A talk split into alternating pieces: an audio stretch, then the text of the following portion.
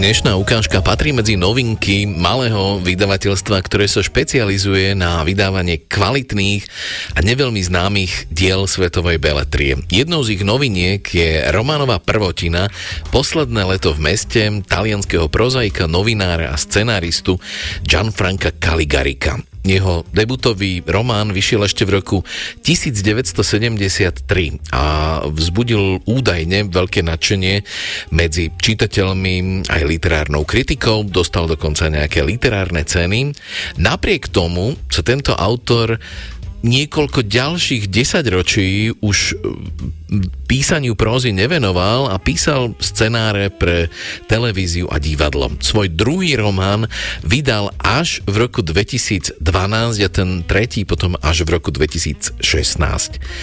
Posledné leto v meste je rozprávaním mladíka Lea Gazara, ktorý sa túla uličkami Ríma a užíva si mesto, čítanie, popíjanie a dolce farniente, čiže sladké nič nerobenie. Keď v deň svojich 30 narodenín stretne zvodnú Arianu, svet sa mu obráti úplne hore nohami, celú noc jazdia ospalým Rímom, popíjajú, raňajkujú a zase popíjajú. Netrvá to však dlho a Ariana sa mu začne postupne strácať. Posledné leto v meste je knihou s veľmi sugestívnou atmosférou a množstvom zaujímavých myšlienok, ktoré budete mať chuť si potom niekde zapísať a zaznamenať. Ukážku z neho vám v preklade Stanislava Vala prečíta Kamil Mikulčík. Po zatvorení pobočky som ešte niekoľko dní zostal v hoteli a premýšľal o svojej budúcnosti. Jediné, čo mi mohli ponúknuť zámosti nadobudnuté vďaka časopisu, bolo miesto vo farmaceutickej firme, kde si za mestom, kde som mal od 9. ráno do 6. večer písať propagačné články a reklamné slogany. Rozhodol som sa počkať, kým sa niečo nestane. Ako aristokrat v ťažkostiach. Každý deň som sa chodil pozerať na more.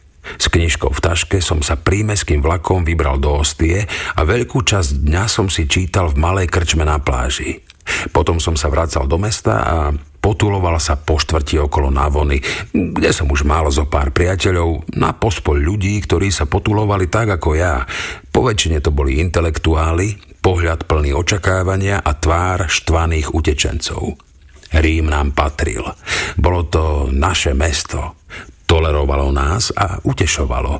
A, a ja som nakoniec prišiel na to, že napriek príležitostným drobným prácam, dlhým týždňom, ohľade, vlhkým a tmavým hotelovým izbám so zažltnutými a vrzgajúcimi kusmi nábytku, to bolo jediné miesto, kde som mohol žiť. A predsa, keď si pomyslím na tie roky, Darí sa mi vybaviť si len veľmi málo tvári, veľmi málo udalostí, lebo Rím má v sebe akúsi zvláštnu omamnú silu spaľujúcu spomienky. Väčšmi ako mesto je to vlastne časť vás samých, skrytá šelma. Pri nej nemôže byť nič polovičné, alebo veľká láska, alebo sa musíte pobrať preč, lebo práve toto si vyžaduje nežná šelma, aby ste ju milovali. Z času na čas niekto dvihol kotvy. Keď sa pobrali Glauko a Serena, obaja z partie z Navony, nasťahoval som sa do ich bytu na Monte Mario.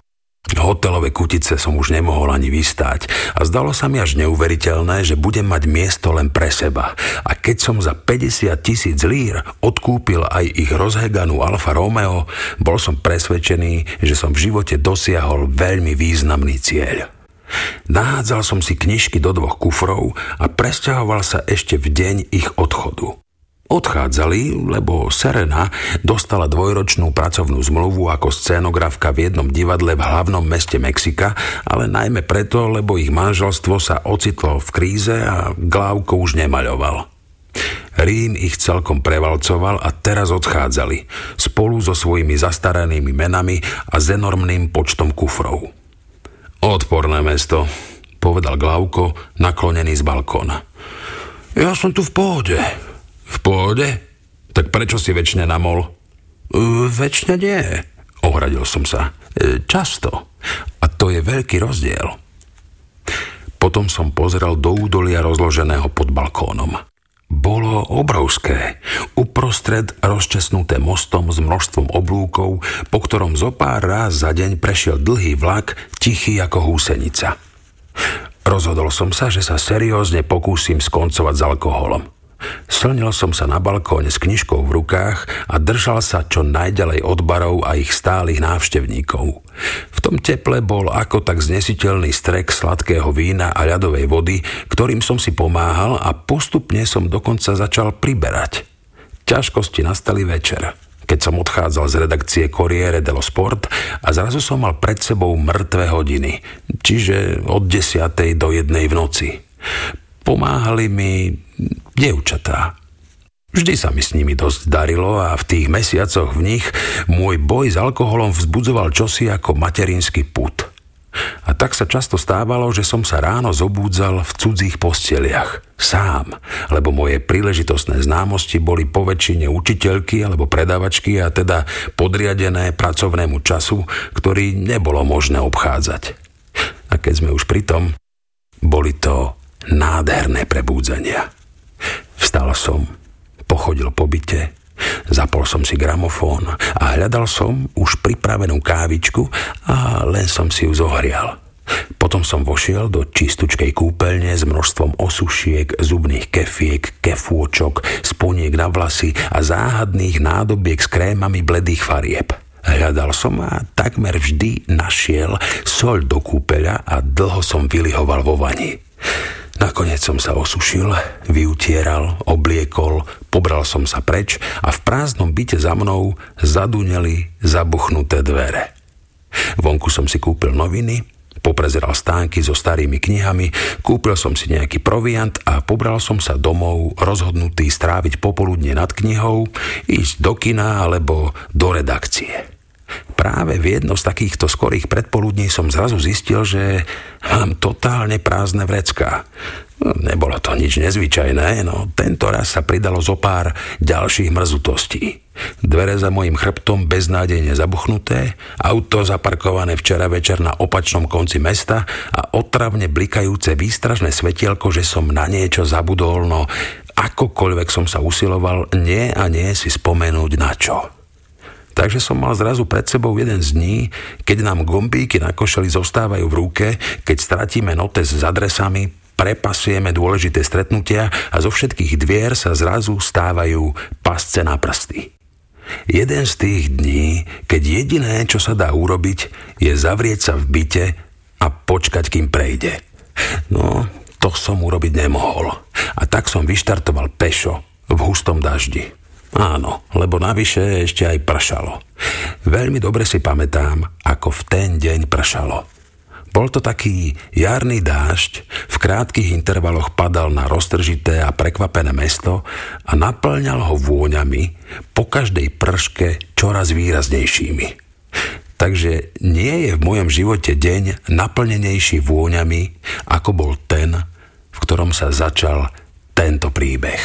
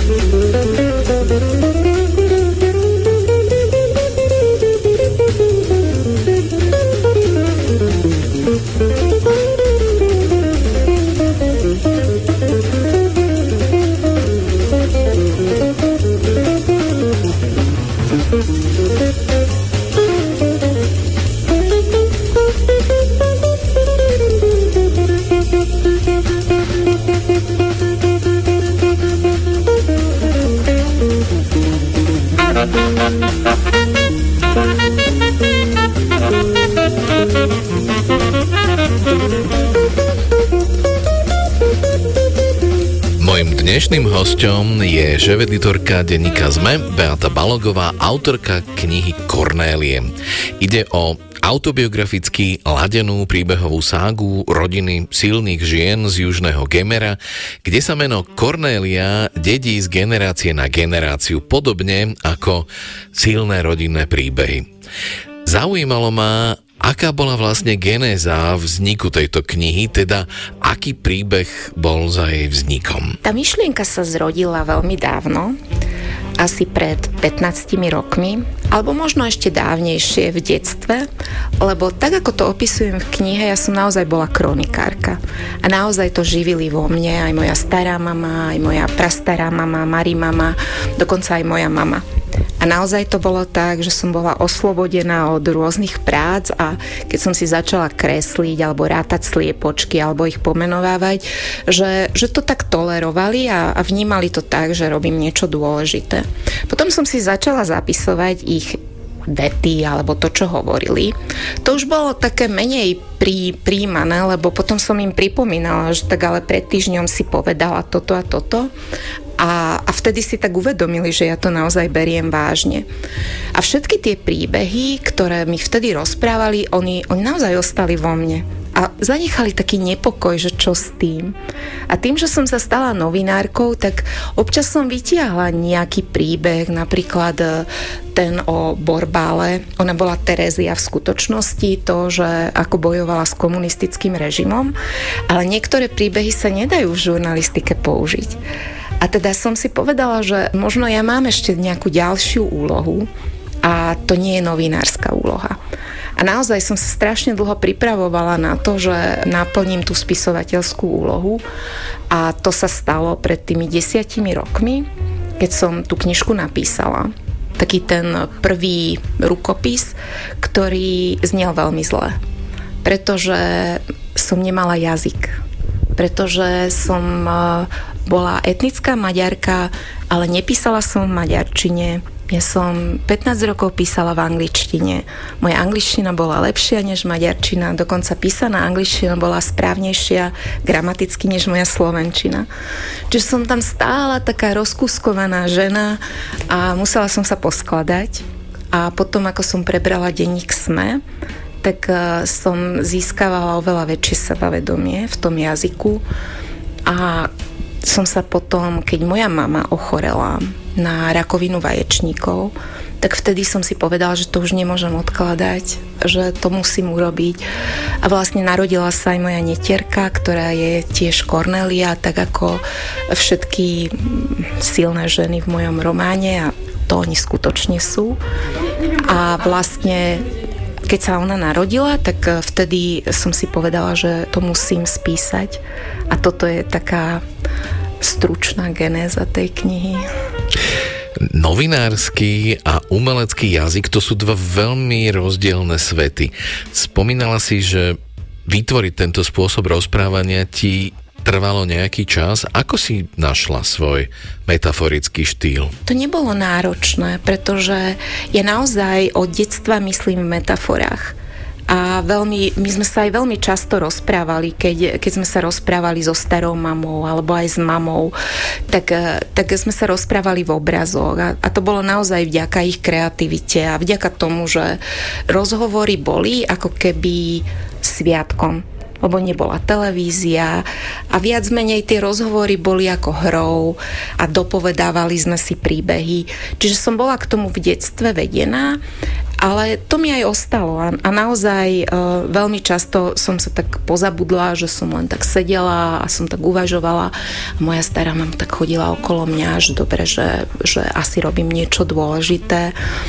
Neviem, koľko máme času, ale povedala by som ti jeden taký príklad, že keď sme cestovali z Lučenca do Gemerskej panice, tak to bola asi taká hodinová cesta autobusom. Ale pre deti sa to zdá byť strašne dlhé keď sme deti, tak sme také netrpezlivé. A ja som si vždy tak predstavovala, keď sme už cestovali naspäť do toho Lučenca a už sa stmievalo, tak tú cestu som si rozdelila na kráľovstva alebo na územia. A hneď potom po Tornaji, vtedy to bolo Šafárikovo, boli také obrovské rušičky na Rádio Európa. A ja som si vtedy hovorila, že akože toto je, že územie zla a proste musím si zatvoriť oči a musím si chrániť myšlienky, aby ma neodhalili. A dokonca aj dnes, keď cestujem, tak ja si pamätám presne tie, tie jednotlivé úseky tej cesty, ako som si to ako dieťa pomenovala a že jednoducho tak to vo mne aj ostalo. Snažila som sa to zachovať. A čo je náročné, zase, keď je človek novinár, že toto musí troška vykinožiť zo seba. A ten novinársky jazyk, navyše, ak človek ho študuje v Amerike ako ja, tak on je veľmi striktný, veľmi presný a veľmi, nazývame to objektívny, ale, ale suchý. A to bolo to najťažšie, že nejak spojiť tieto dve veci, že byť zároveň novinárka a potom niekedy po večeroch písať. A povedať si, že, že Bea môžeš. Že môžeš lietať v tom jazyku a nemusíš stále kontrolovať, že či tam nemáš navyše prívlastky a či vlastne všetko sa tak stalo a urobiť taký anglične fact-checking. A týmto som chvíľu trpela, ale potom, keď som si konečne tak vnútorne povedala, že to je úplne v poriadku že môžem byť aj spisovateľka, aj novinárka, tak vtedy to zo mňa tak spadlo to bremeno toho novinárskeho jazyka a už to išlo. Kornelie sú autentickým príbehom tvojej rodiny, je to však román a nie dokument. Koľko je v tom rozprávaní fikcie? Ťažko sa to vyjadruje v nejakých percentách. Veľa, dokonca aj veci, ktoré sú fikciou, majú nejaký základ reálny. Naozaj e, Marimama, moja stará mama, Borbala, dokonca aj Klementína má nejaký základ, to boli skutoční ľudia. Dokonca aj Bolondoš Bertalan, ktorý odišiel do Ameriky a posielal tie pohľadnice, on existoval, len potom nikto nevedel, čo sa s ním stalo a možno nešiel do Ameriky, možno išiel do vedľajšej dediny, kde zomrel, ale vždy sme si tak hovorili, že, á, že či si videla takú tú pohľadnicu, čo on posielal. Potom aj tie sestry ktoré nedospeli a ktoré tam vydesili skoro k smrti šoféra autobusu, lebo oni chytili detský kočík, v ktorom mali bábiku a proste chceli zastaviť autobus a strčili ten kočík pre ten autobus. Aj oni existovali. Čiže pracovala som s takým reálnym základom, ale dovolila som si ich rozvíjať podľa toho, ako som si to teraz pamätala, že som ich v detstve vnímala. Samozrejme, že niektoré príbehy, najmä to, ako končia, je už fikcia, ale veľa toho je to, čo som ja naozaj prežila. Kornelie sú zakomponované do presného historického času a prostredia maďarského a južného Gemera. Mala si ambíciu zapojiť do príbehu svojej rodiny vo väčšej miere aj tie tzv. veľké dejiny? Mala som ambíciu, ale potom som pochopila, že aj tak sa všetko odohráva v mikrokozme a že aj tak tie veľké dejiny vlastne budú k čitateľovi presiakať cez Borbálu, cez moju starú mamu, ako proste uh, má záž voči Benešovi, ako to, že polovička našej rodiny sa musela odsťahovať. Čiže som pochopila, že nebolo by to autentické, keby som schvál vlastne dejinné fakty prílišne pchala do tej knihy. Potom je tam vlastne môj otec, a je tam Kun papa, čiže jeho starý otec, ktorý ho vychovával. A tam naozaj to je presiaknuté dejinami, lebo naozaj on, on bol prenasledovaný, naozaj tá židovská časť rodiny trpela. A ak by som niekedy pokračovala v písaní, tak veľmi by som chcela aj takú tú mužskú časť rodiny zachytiť, lebo som zažila také otázky, že prečo je v tejto knihe toľko málo mužov? To je preto, že chcela si ju urobiť feministickou a tí muži, čo tam sú, že to je čudné, že oni sú väčšinou blázni a veľmi čudní. Že normálneho muža tam ťažko nájde človek. A ja som si to tak uvedomila, to nebol plán, ale naozaj som sa sústredila na tie ženy a naozaj to bolo tak, že my sme v rodine nemali mnoho mužov. Možno tá druhá kniha, ktorá bude viac o, o tej židovskej vetve mojej rodiny, tak tam možno bude viac histórie, ale myslím si, že tiež to bude práca cez ten mikrokozmos. Že asi nájdem tiež metaforu, ako je tá záhrada. Lebo pre mňa tá záhrada bol vlastne takým malým scvrknutým svetom, v ktorom sa všetko dialo že ja som to doskoro pochopila vďaka mojej mamaky, že, že človek nemusí veľmi ďaleko cestovať alebo nemusí mať mnoho toho vo svojom okolí, aby sa tam hemžil celý svet, ak je dostatočne vnímavý a dostatočne pochopí, že aj také tie každodenné úkony môžu mať svoj význam alebo dôležitosť.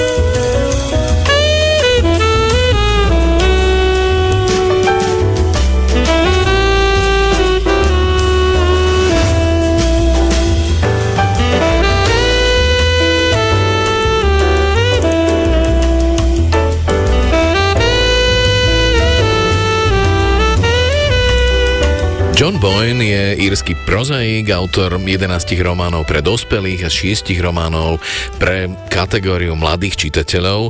Za všetky spomeniem aspoň chlapca v pásikavom pyžame, úžasnú cestu Barnabyho Broketa okolo, cest, okolo sveta, neviditeľné besy srdca alebo skvelé putovanie k bránam múdrosti. John Boyne sa otvorene priznáva k svojej homosexuálnej orientácii a tému inakosti originálne spracoval vo viacerých svojich dielach. Navštívil aj Slovensko a svojou introvertnou povahou mi bol veľmi sympatický. Jeho najnovší román Komnata ozvien ma však naozaj veľmi prekvapil a to som u Johna Boyna zvyknutý na všeličo. On totiž nie je práve typom autora, ktorý by vynikal nejakým humorným pohľadom na svet. V tomto prípade však ide o veľmi vtipnú satíru na súčasnú spoločnosť s jej zrelativizovanými hodnotami, mediálnymi linčami, hoaxmi, alternatívnymi konzervatívnym chápaním všetkého, demokratizáciou hlúposti a politickej korektnosti. Hlavnou postavou je George Cleverly, 60-ročný uznávaný moderátor BBC, presvedčený liberál a voľnomyšlienkár, ktorý sa dopustí veľkého zločinu, na Twitteri omylom označí nesprávnym zámenom recepčného e, v BBC preoperovaného z muža na ženu. No a spustí sa mediálny lynč. To mi tak trocha pripomína tohtoročného víťaza e, nemeckej knižnej ceny, ktorým je gendrovo fluidný nebinárny autor Kindle Horizon, ktorý sa necháva oslovovať v tretej osobe množného čísla oni. Žijeme vo zvláštnej dobe, ktorá príliš nepraje zdravému rozumu a John Boyne na to reaguje krutou satírou, ktorá si dokáže uťahovať z mnohých spoločenských tabu. Ukážku z Boynovho nového románu Komnata ozvien vám prečíta Boris Farkaš. Rozhovor v bare mátal Georgia ešte aj popoludní, keď sedel vo svojej kancelárii v BBC so svojím produkčným Benom Bimbaumom. Jeho meno nedokázal nikdy poriadne vysloviť. V ľavej ruke držal osihotený balónik, pozostatok zo slavy 60 Pred pár dňami mu oslavu usporiadal televízny štáb, pozeral naň a na striborné číslice na krikľavej ružovej fólii, ktorá mu deformovala tvár, takže vyzeral ako obluda s vypúlenými očami. 60 rokov. Zamúnal si po podnos. Čože? Ben zdvihol zrak od iPadu. Mám 60 rokov, zopakoval George. Áno, viem, bol som na oslave. Občas sa cítim na 70. Nevyzeráš, prehodil Ben. Nevyzerám na 70? Nie, vyzeráš na 60. George sa zamračil, nevedel, ako to má chápať a pustil balónik. Váhavo stúpal k stropu a pritisol sa k omietke. Podobne ako ľudskí obyvatelia televíznej a rozhlasovej budovy túžil odtiaľ uniknúť, no bál sa, že tam uviazne na veky ako väzeň, ktorý si má odsedieť doživotný trest za bližšie nešpecifikovaný zločin. Poviem ti mená siedmých osôb, pokračoval George. Sadol si a skľúčene si všimol, že ochká za každým, keď si na stoličku sadá, alebo keď z nej vstáva. A ty mi povieš, čo majú spoločné. Výborne, rozžiaril sa Ben. Zbožňujem kvízy. Teddy Roosevelt, začal George, Gary Cooper, generál Patton, Bob Foss, Sergio Leone, Calvin Coolidge, Lev Trocký. Ben si pritisol prst na pery, zachmúril sa. Ani jedného z nich nepoznám, to vážne? Nechcelo sa veriť Georgeovi. Ani Trockého? Myslel som, že ten ti je blízky. E, to je futbalista? Vo futbale sa veľmi nevyznám. Ben bol jedenácty produkčný, s ktorým spolupracoval počas 31-ročného trvania show Cleverly a takmer všetci boli dvaciatnici. Hostia boli čoraz starší, no vek produkčných sa nemenil. E, trochu to pripomínalo Leonarda DiCapria a jeho priateľky. Kto si, Ben? Spýtal sa George odrazu a zahľadil sa kolegovi do očí. Prosím? Pýtam sa, kto si. Povedz mi, kto si. Som Ben Bimbaum, odvetil Ben nervózne. Zabudol si? Nemal si infarkt? Nemám na mysli tvoje meno.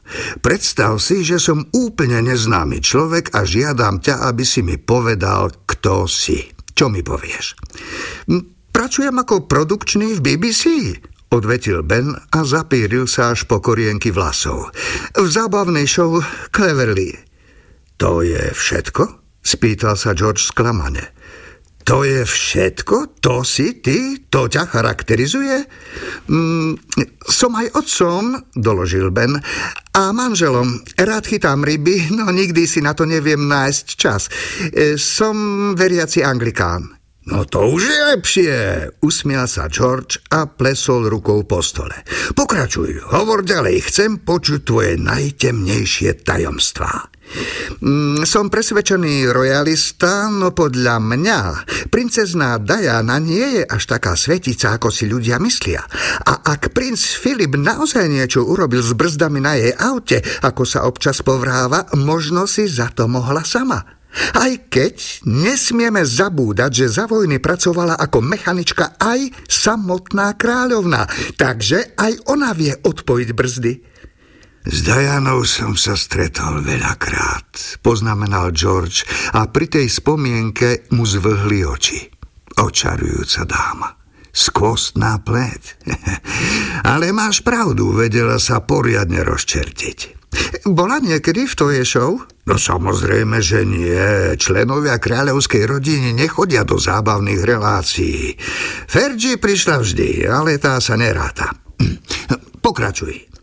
Som členom knižného klubu, ale román som naposledy čítal pred 7 mesiacmi, pokračoval Ben.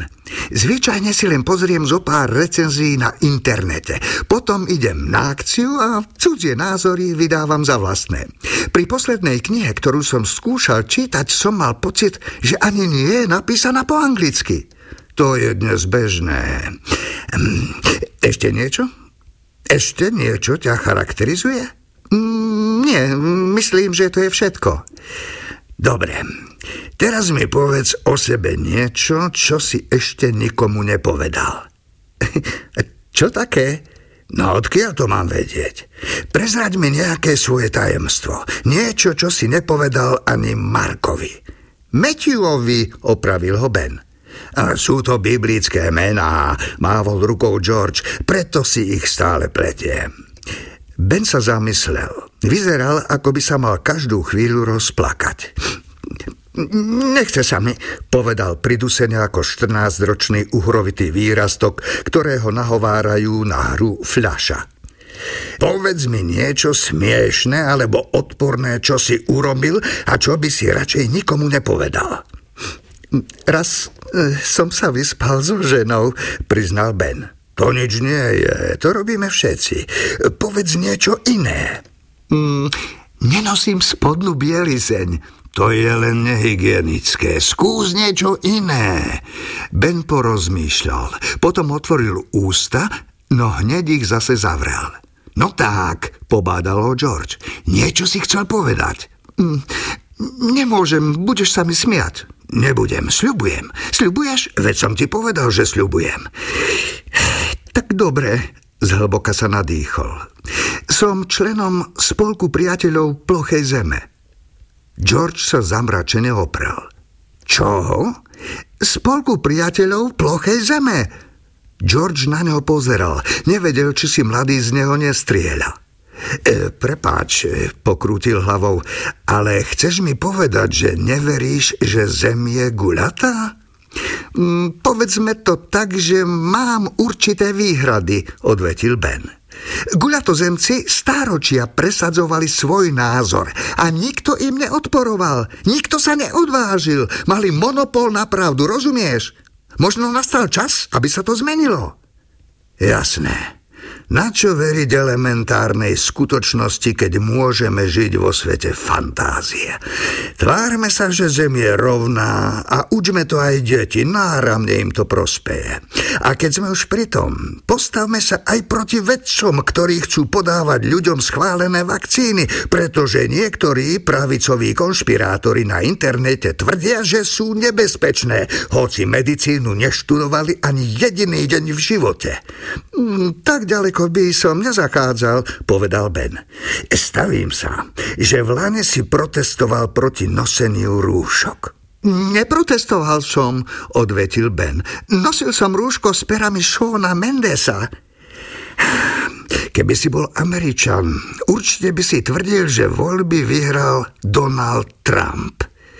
Boli tam určité nezrovnalosti, začal Ben, no George ho prerušil. Stačí. Vstal, podišiel k oknu a premýšľal, či ho nemá otvoriť a toho hlupáka jednoducho vyhodiť von. Zem možno nie je gulatá, no určite je tvrdá a Benovi Bimbaumovi by po páde zo šiestého poschodia navrela na hlave poriadna hrča.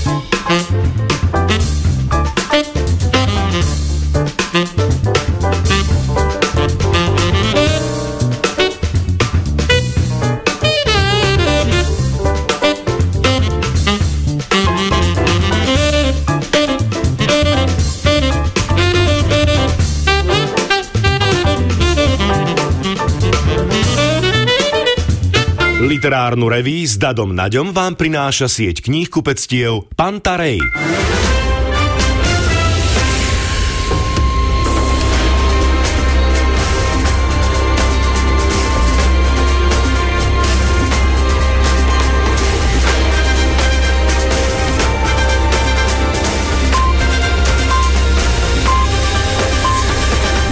Bolo 23 hodín.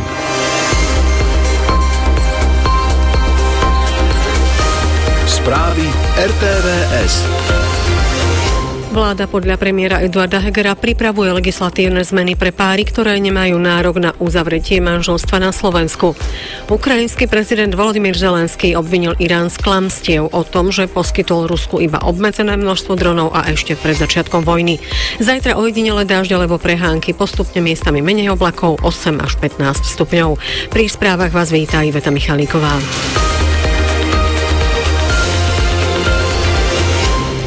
Súdkyňa špecializovaného trestného súdu v Pezinku podvečer vyhovela návrhu prokuratúry a vzala do väzby obvineného mladistvého, ktorý v strednej odbornej škole v Novákoch vo štvrtok sekerov zautočil na spolužiakov a dvoch zranil. Študenta včera polícia obvinila z obzvlášť závažného zločinu úkladnej vraždy spáchaného v štádiu pokusu. Špeciálny prokurátor navrhol väzobné stíhanie z dôvodu obavy z pokračovania v trestnej činnosti. Obhajca obvineného informoval, že za skutkom mal byť dlhodobo zlý psychický stav jeho klienta. Špeciálny prokurátor Daniel Lipšic ako dozorový prokurátor v prípade pripomenul, že obvinený sa k činu priznal, jeho konanie posúdia psychiatri. Advokát obvineného si ponechal trojdňovú lehotu na podanie prípadnej sťažnosti voči rozhodnutiu súdu. Vláda podľa premiéra Eduarda Hegera pripravuje legislatívne zmeny pre páry, ktoré nemajú nárok na uzavretie manželstva na Slovensku.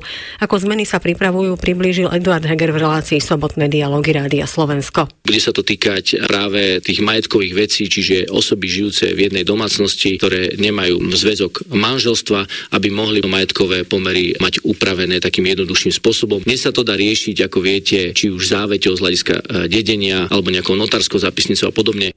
Po teroristickom útoku v bratislavskom podniku Tepláreň poveril premiér ministra spravodlivosti Viliama Karasa vytvorením návrhu na zmenu pomerov. Novela zatiaľ predstavená nebola.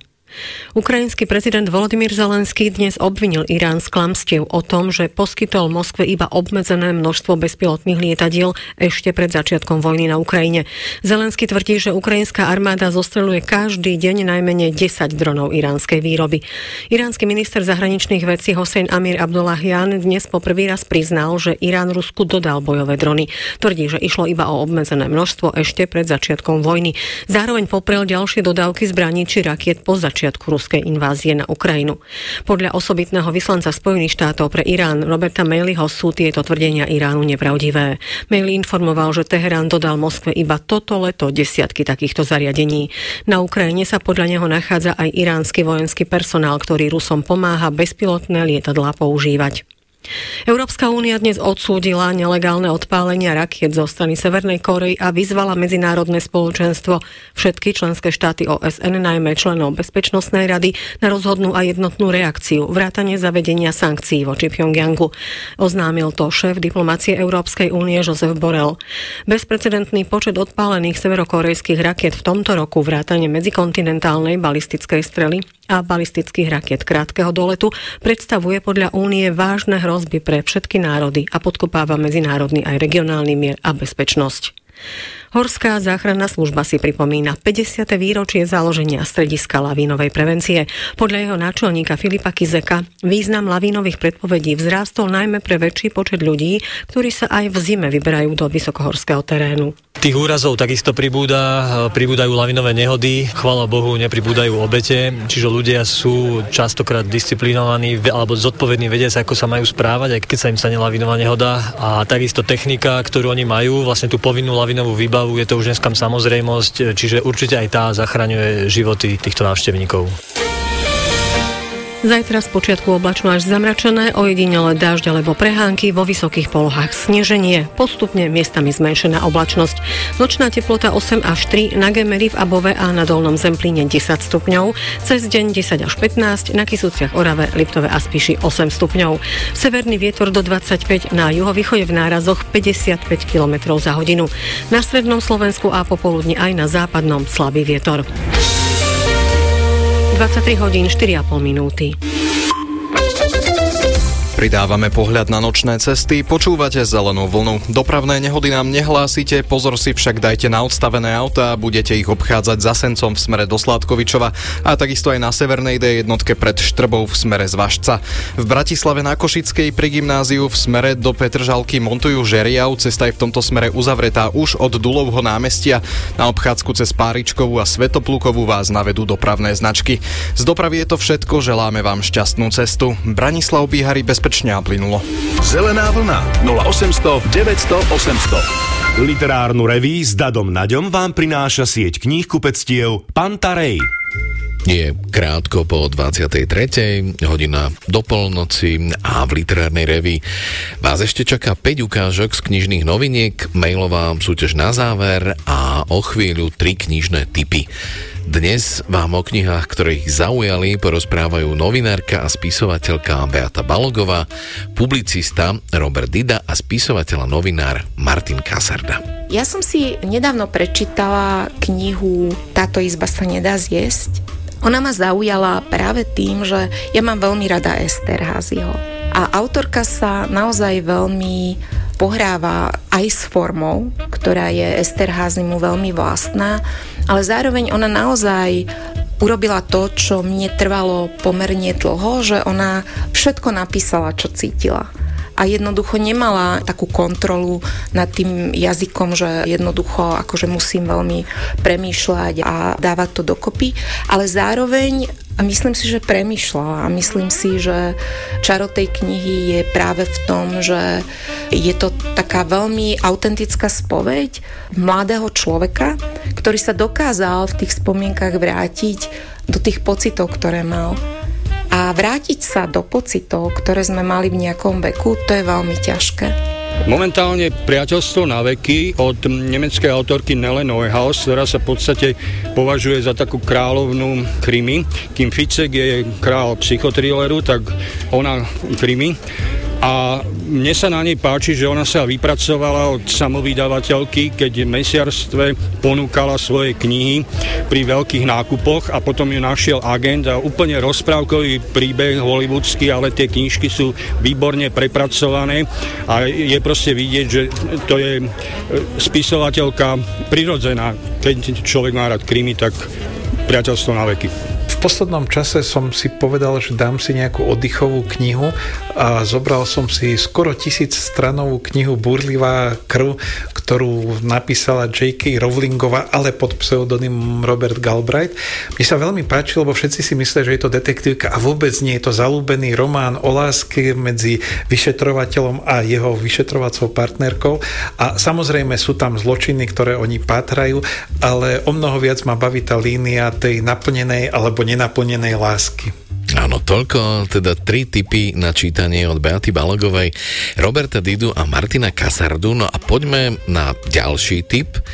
Po smrti Juliusa Satinského si literárnu pozostalosť tohto skvelého herca a prozaika vzala na starosť jeho dcéra, jazykovedkynia Lucia Satinská. Pripravila vydanie jeho expedícií, listov Olge či dvojzväzkového rodinného časopisu Gunžovníky.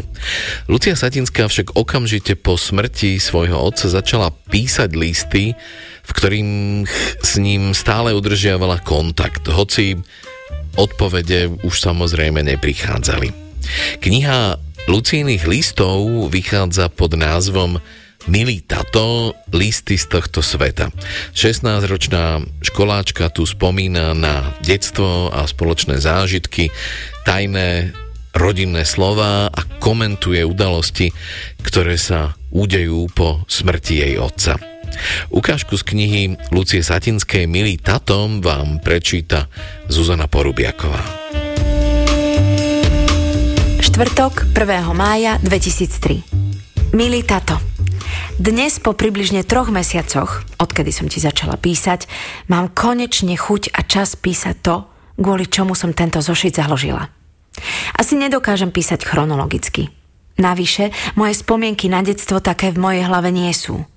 Skôr si pamätám miesta, nie to, ktorý bol rok alebo koľko som mala ja. Dôležitým okruhom spomienok z môjho detstva sú spomienky na to, ako sme bývali s Jankom za škôlkarských čias chorí. Boli to choroby, na ktoré sme sa tešili. Mama odišla do práce a ty, prípadne s babinou či tetou Paľušovou, si sa o nás staral. Často sme sa nehrávali v detskej izbe, ale v tvojej pracovni. Mala pre nás, mňa a Janka, ohromné čaro. Tvoj stôl, ale i ostatné poličky boli plné veľmi zaujímavých vecí. A to sme ešte nepoznali knihy. Ale čo to píšem, samozrejme, že sme ich poznali.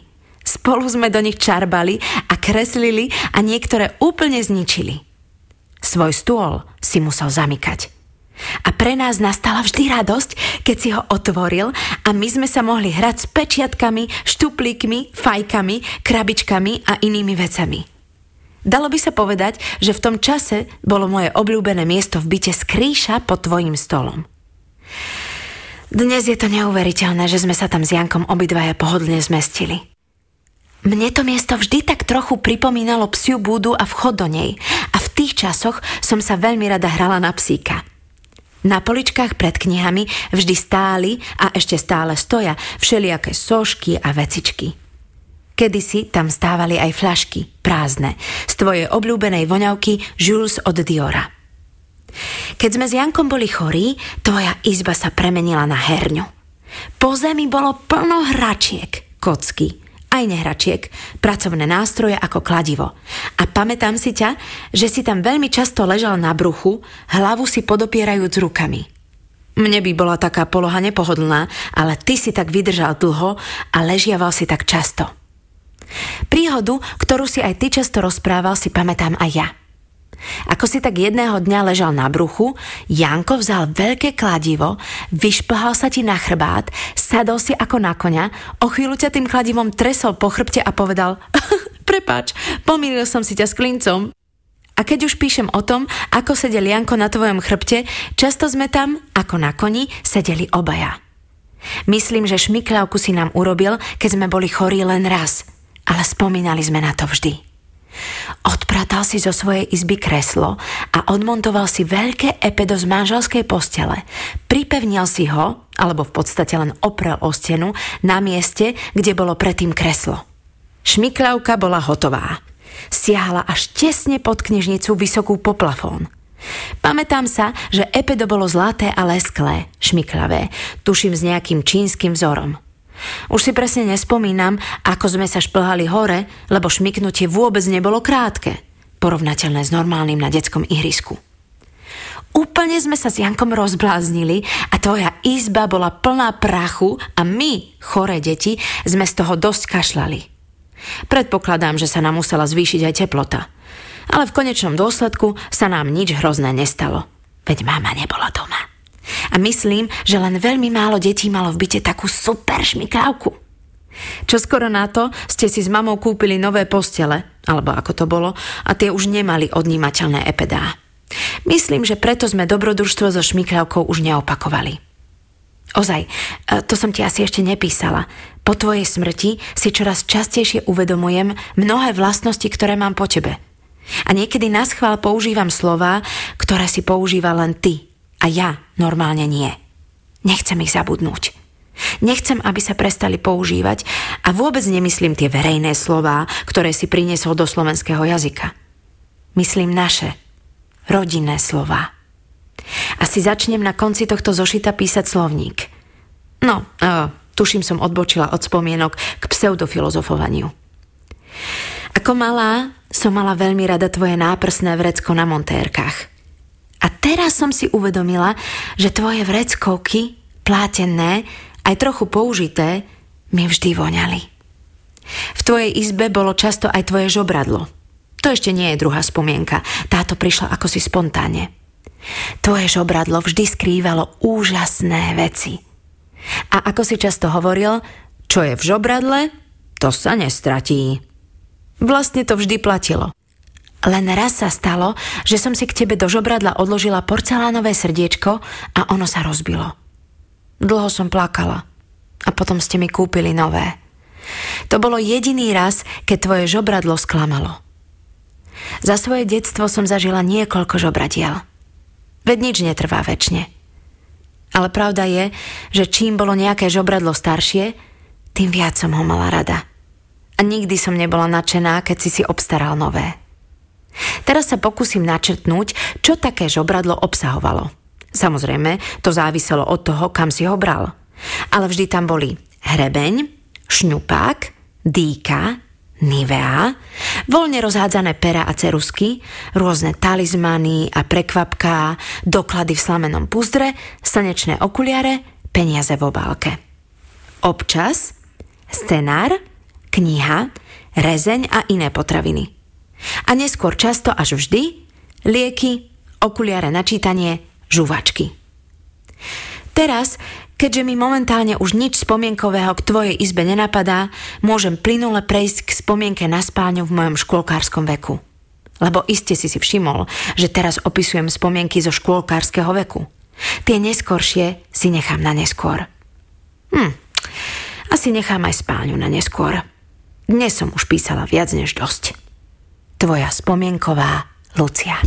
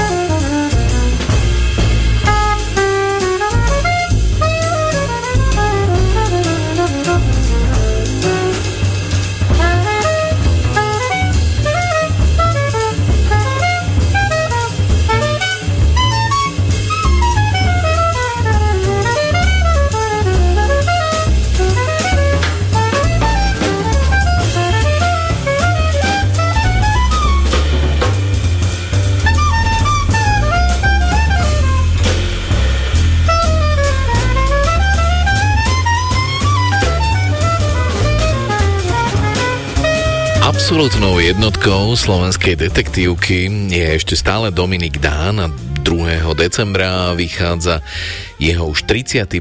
román nazvaný Dáma kontra strelec, no veľký úspech zaznamenali aj detektívky ďalšieho bývalého policajta Petra Šlosera, ktorý okrem reálnych kriminálnych prípadov priniesol aj zaujímavý pohľad na pozadie vojny v policajných zložkách. Najnovší už piatý Šloserov román má názov Hlava ako dôkaz. Hovorí o prípade zločinca, ktorý v kúpeľnom meste Piešťany kradne ženám kabelky, teda kradne najmä ich obsah. A nastane deň, keď pri jednom z prípadov stratí kontrolu nad svojim konaním a okradnutú ženu aj zavraždí. Nahé telo obete objaví v krovi náhodný svedok pred elitnými policajnými zložkami kriminálnej agentúry sa potom vynorí niekoľko ďalších otázok, kto je tento piešťanský fantóm a komu patrí telo vylovené z rieky. Ukážku z nového románu Petra Šlosera Hlava ako dôkaz vám prečíta Alfred Svan. Riky, Riky, kričal pán v dôchodcovskom veku na jazvečíka, ktorý sa stratil v hustom poraste a štekal ako nikdy predtým.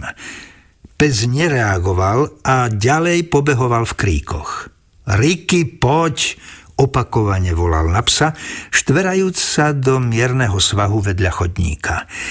Do Roma aj s prekliatým psom hromžil. Vedia ti ukážem, hrozil mu ortopedickou palicou, zhlboka odfukujúc od únavy. Štvornohý priateľ pribehol štekajúc k pánovi a opäť sa vrátil do krovín.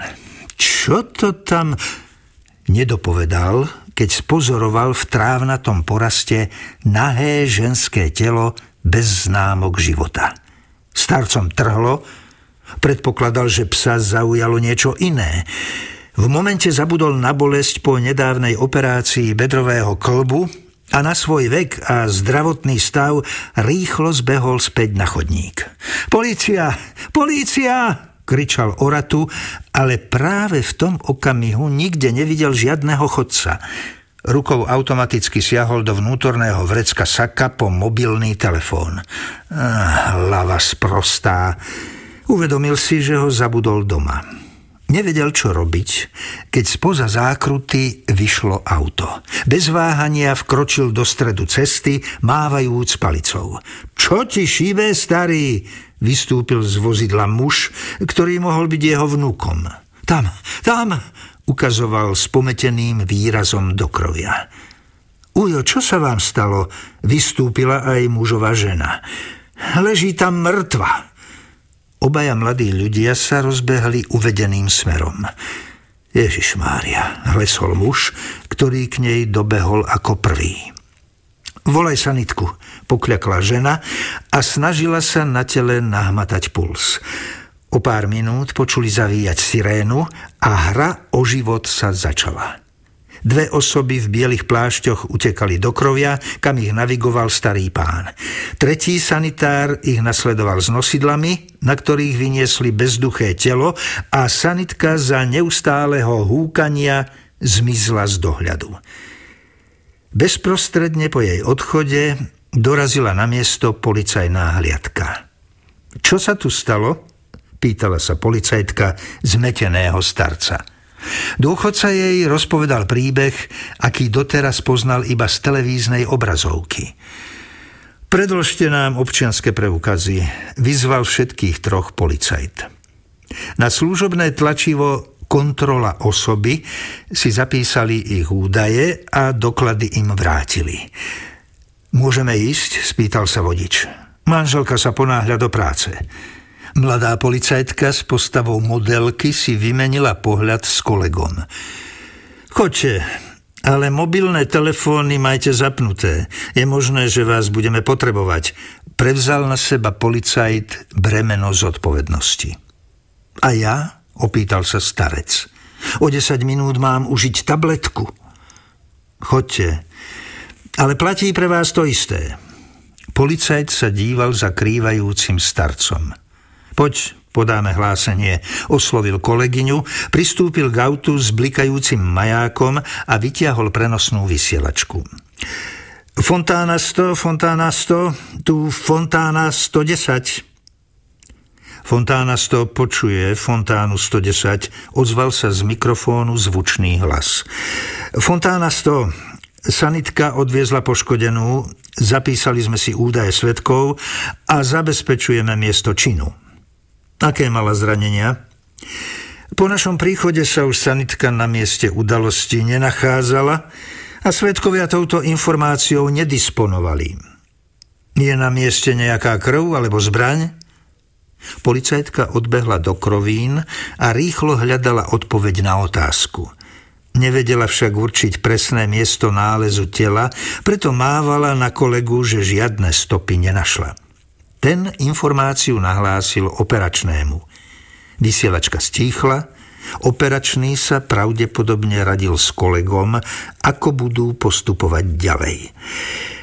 Išlo o neštandardný prípad, pretože na mieste sa nenachádzala poškodená ani žiadny priamy svedok útoku či predmety použité pri trestnom čine. Fontána 110, tu Fontána 100, ozvalo sa po krátkej odmlke. Zabezpečte miesto činu proti vstupu nepovolaných osôb a čakajte na ďalšie pokyny. Idem vyrozumieť výjazd.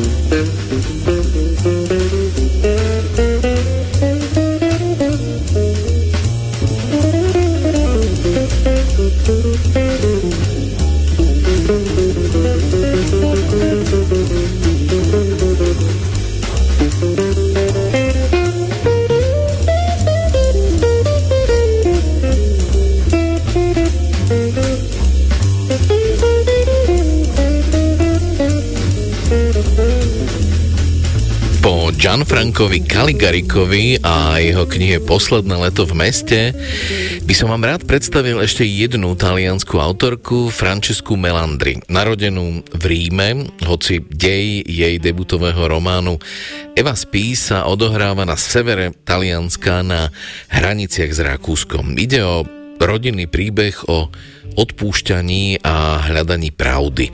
Hlavnej postave Evena svítaní zazvoní telefón, Nevlastný otec Vilo jej oznámi, že je veľmi chorý a ešte raz by ju chcel vidieť. V 60. rokoch minulého storočia slúžil ako karabinier v Hornej Adiži. Ten čas poznamenalo národnostné napätie, rôzne krvavé atentáty. To však Vilovi nebránilo ľúbiť krásnu Evinu matku, kuchárku v horskom hoteli a sestru juhotyrolského teroristu. A tak Eva cestuje vlakom tisíc kilometrov k zomierajúcemu Vitovi a nie len, že sa presúva zo zasneženej najsevernejšej italianskej provincie až celkom dolu na juh, ale cestuje aj v čase. Spomína si na búrlivé osudy provincie Horná Adiža a na minulosť vlastnej rodiny. Ukážku z románu Francesky Melandry Eva spívam v preklade Evy Štefankovej prečíta Lucia Vráblicová.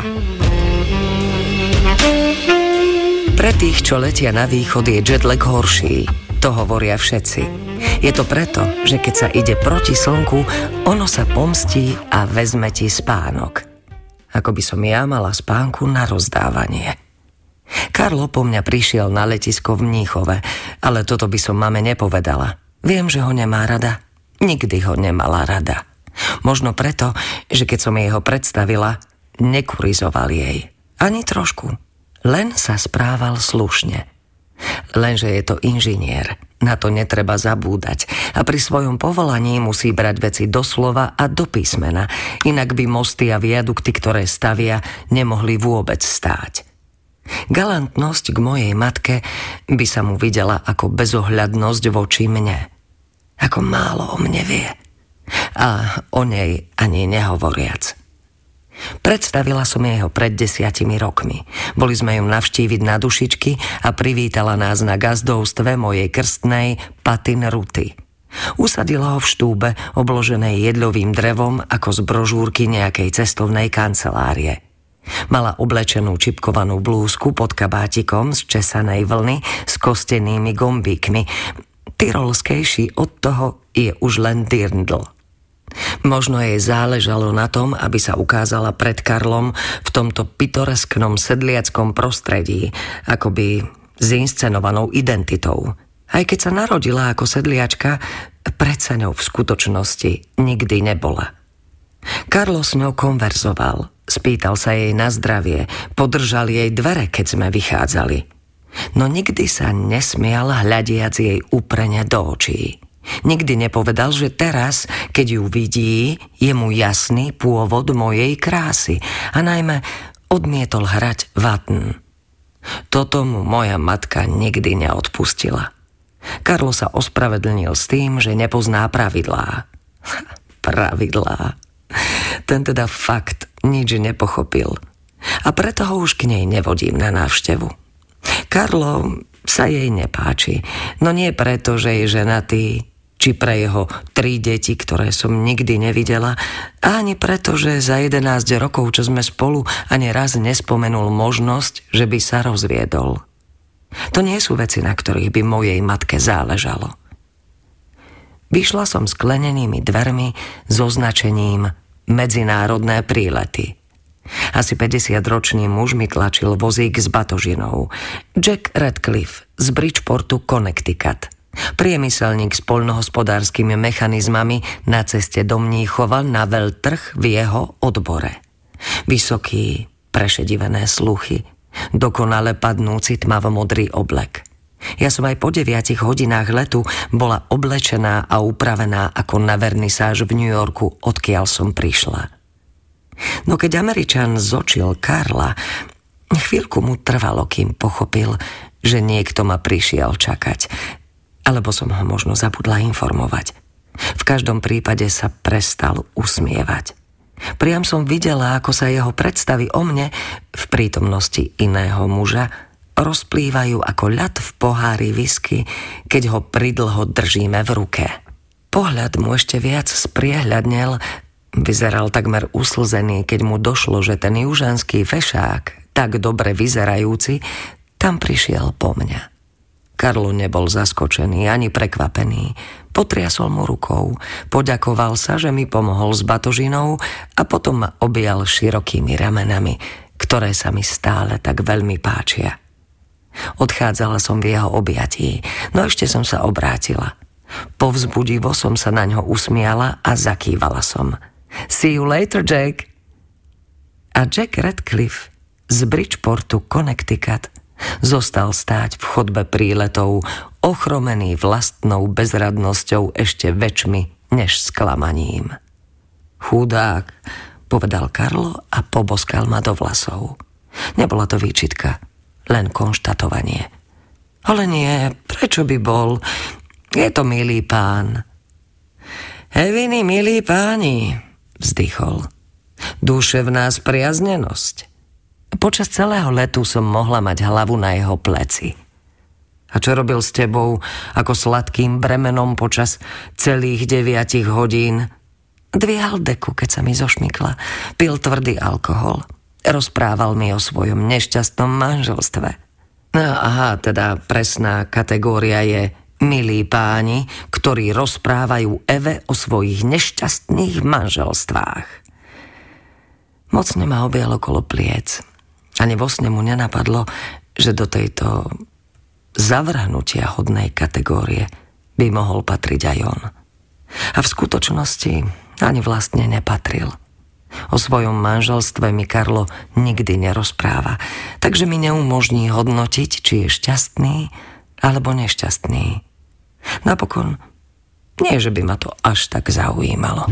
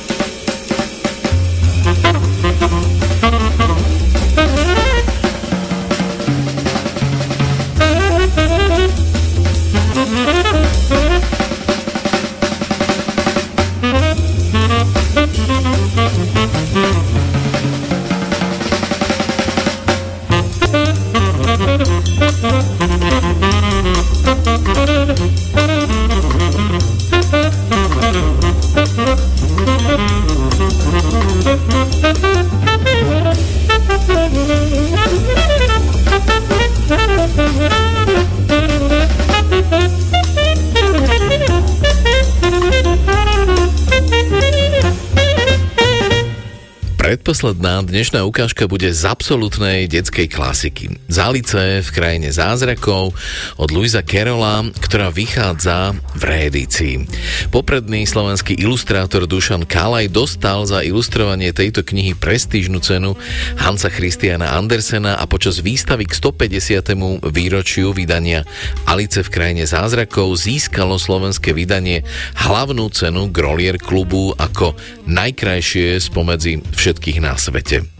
Príbehy o Alici v krajine zázrakov a zazrkadlom, ktoré povymýšľal a spísal ešte v 19. storočí anglický matematik a profesor na univerzite v Oxforde Lewis Carroll a vynálezca, sa stali obľúbenými na celom svete.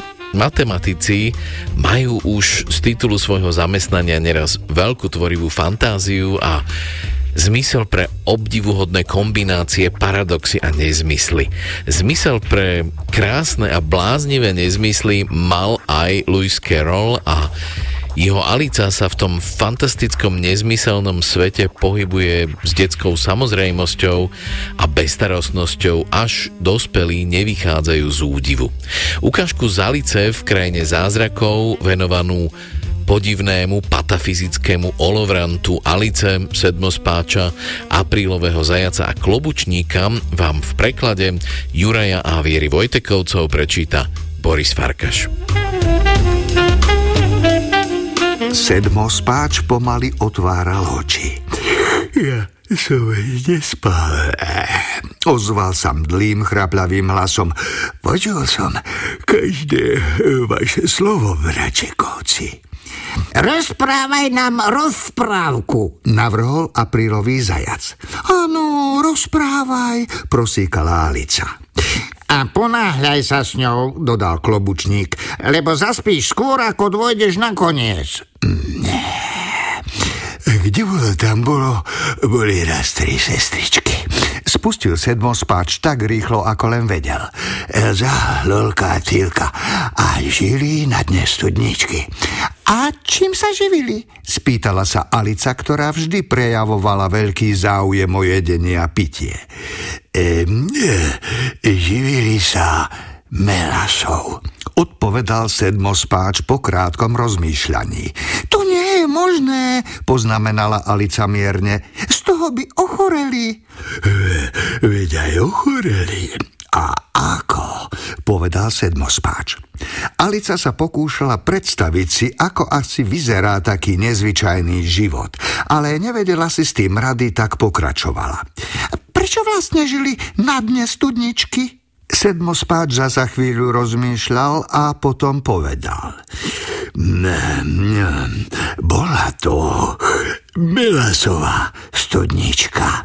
Také nebývajú, rozčúlila sa Alica, ale klobučník a aprílový zajac ju tíšili. Psst, psst. A sedmospáč povedal na mrzene. Keď sa nevieš slušne správať, to rozprávaj si rozprávku sama. Nie, nie, rozprávajte ďalej, prosila Alica. Už vás nebudem vyrušovať. Hádam, jedna taká studnička by voľa kde aj mohla byť. E, vraj hádam, a jedna, rozhorčoval sa sedmospáč. No dal si povedať a pokračoval. E tie sestričky e, sa veľmi vyčerpávali tým, že... Čo? Vyčerpávali? spýtala Sálica. Celkom zabudla, čo slúbila. Čo, vyčerpávali? No, m- melasu, odpovedal sedmospáč, tento raz bez rozmýšľania. Chcem čistú šálku, prerušil ich klobučník.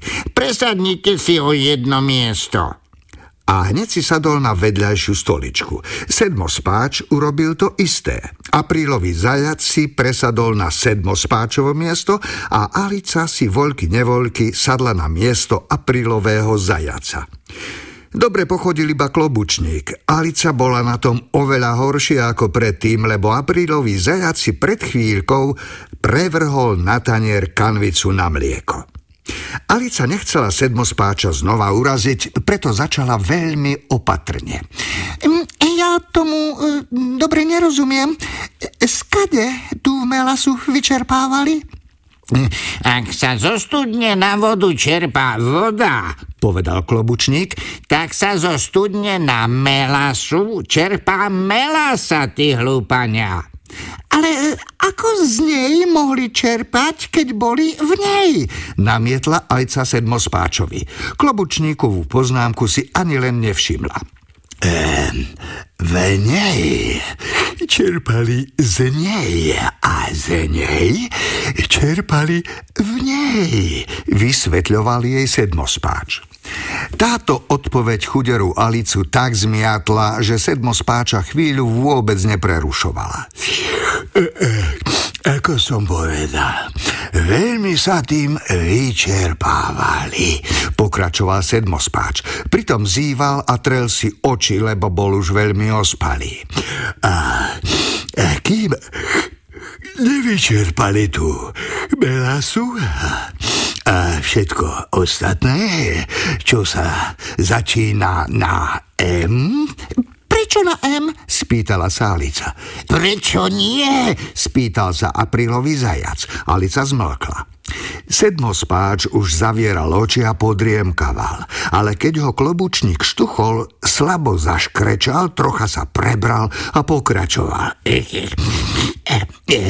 Všetko, čo sa začína na M, napríklad myšacie chvosty, mesiac, e, márnosť, e, mucha. E, viete, že sa vraví márnosť mucha mu sadla na nos. No, e, počuli ste už, aby niekto aby niekto čerpa zo studne muchy? Keď sa tak pýtate, povedala Alica v rozpakoch, ja naozaj nemyslím. Tak by si nemala ani hovoriť, prerušil ju klobučník. To už bolo priveľa aj na Alicu. Znechutene vstala a odchádzala. Sedmo spáč i hneď zaspal a tí dvaja si ani nevšimli, že odchádza, hoci sa raz či dva razy obzrela v nádeji, že ju zavolajú nazad. Naposledy zazrela, ako pchajú sedmospáča do čajovej kanvice. Tam sa už nevrátim, za nič na svete, povedala si Alica, keď sa predierala lesom.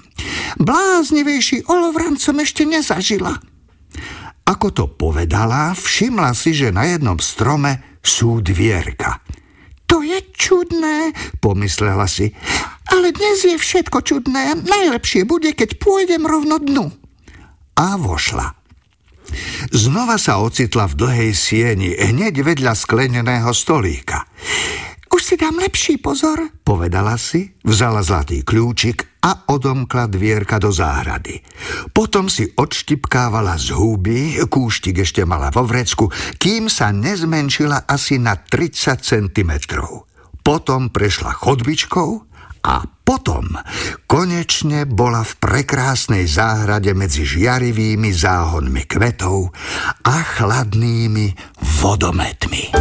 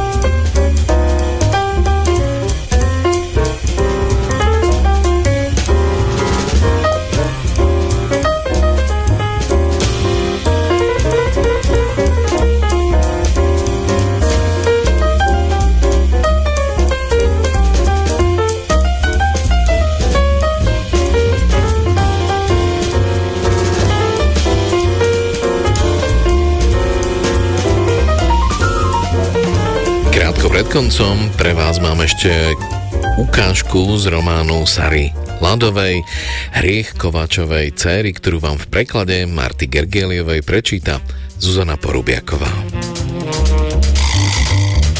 Do ticha neskorého popoludnia sa ozval hlas.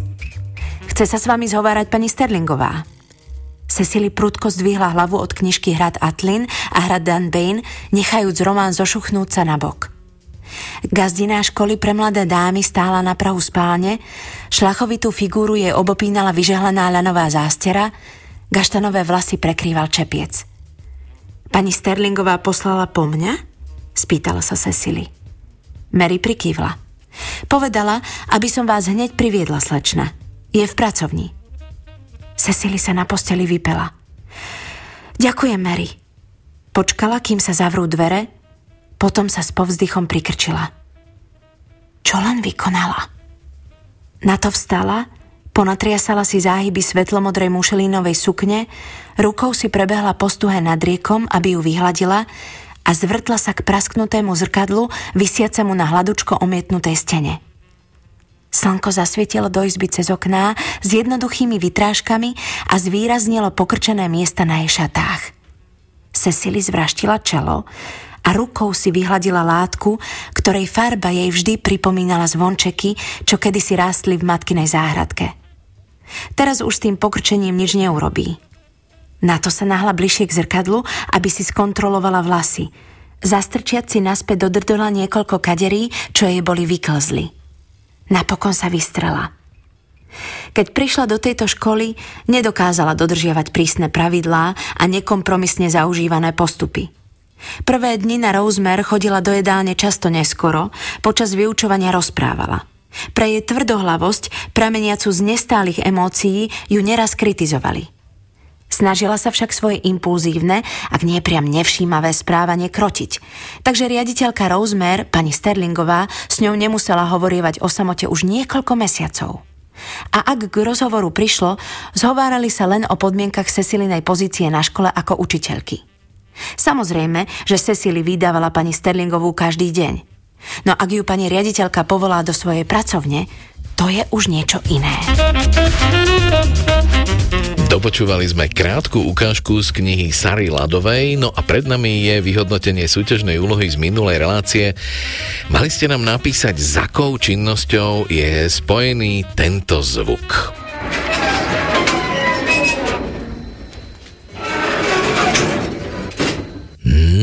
Neznie to, bohovie ako dobré, no a tu sú niektoré vaše odpovede. Podľa Anny Hajnikovej tento zvuk možno počuje hudobný umelec pri ladení dychového nástroja, alebo by mohlo ísť o zvukovú ukážku zachytávajúcu jeho pokus hrať na nejakom poškodenom dychovom nástroji. Mária Takáčová to vidí takto. Takýto zvuk počuje väzeň odsúdený na doživotie, za ktorého slobodou sa zaklapnú ťažké kovové dvere na vrzgajúcich pántoch v malej tmavej cele na konci chodby v najstráženejšej časti väznice. Miroslav Špánik píše, ten zvláštny zvuk treniakovú okou mi pripomína rozbiehajúcu sa súpravu nákladného vlaku či výťah. Podľa Márie Galiovskej zvuková ukážka by mohla zachytávať, ako smetierské auto berie kontajner s odpadom a vysypáva ho do vozidla. Monika Kádeková napísala niečo podobné, tak mne zvuková ukážka pripomína vyhadzovanie smetí ešte do tých starých kontajnerov, ktoré stáli na sídliskách pred panelákmi a niekedy sa veľmi ťažko otvárali aj s takým tým škripotavým zvukom ako v ukážke. No a Pavol Sokol napísal písal, myslím, že je to zvuk rumpálu s vedrom na studni pri spúšťaní k naberaniu vody.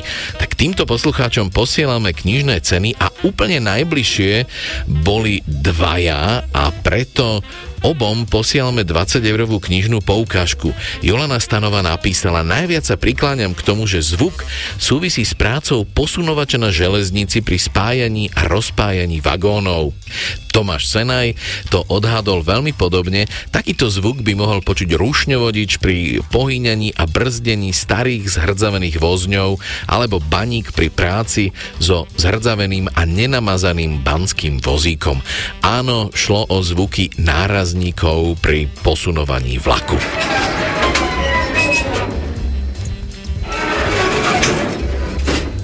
Ďakujeme za všetky vaše odpovede a úloha do ďalšej relácie znie raz takto. Napíšte nám, kto sa stal tohtoročným víťazom literárnej ceny Anasoft Litera. Svoje odpovede posielajte do konca budúceho týždňa na mailovú adresu literárna rozhlas.sk a hráte opäť o knižné ceny a 20 eurovú poukážku od siete knihkupectiev Pantarej. A to je z dnešnej literárnej revy všetko. Marcel Hostovecký a Dado Nať vám prajú dobrú noc a aspoň mierne dobrodružnú druhú polovicu víkendu. A tu je na záver ešte raz Joshua Redman.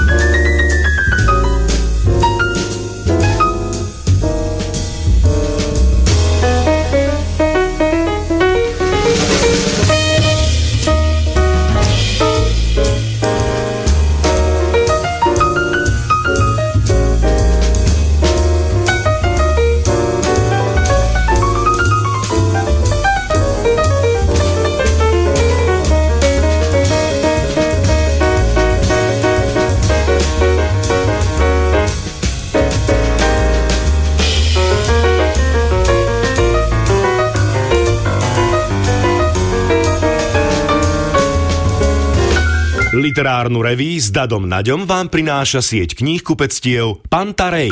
Rádio Slovensko.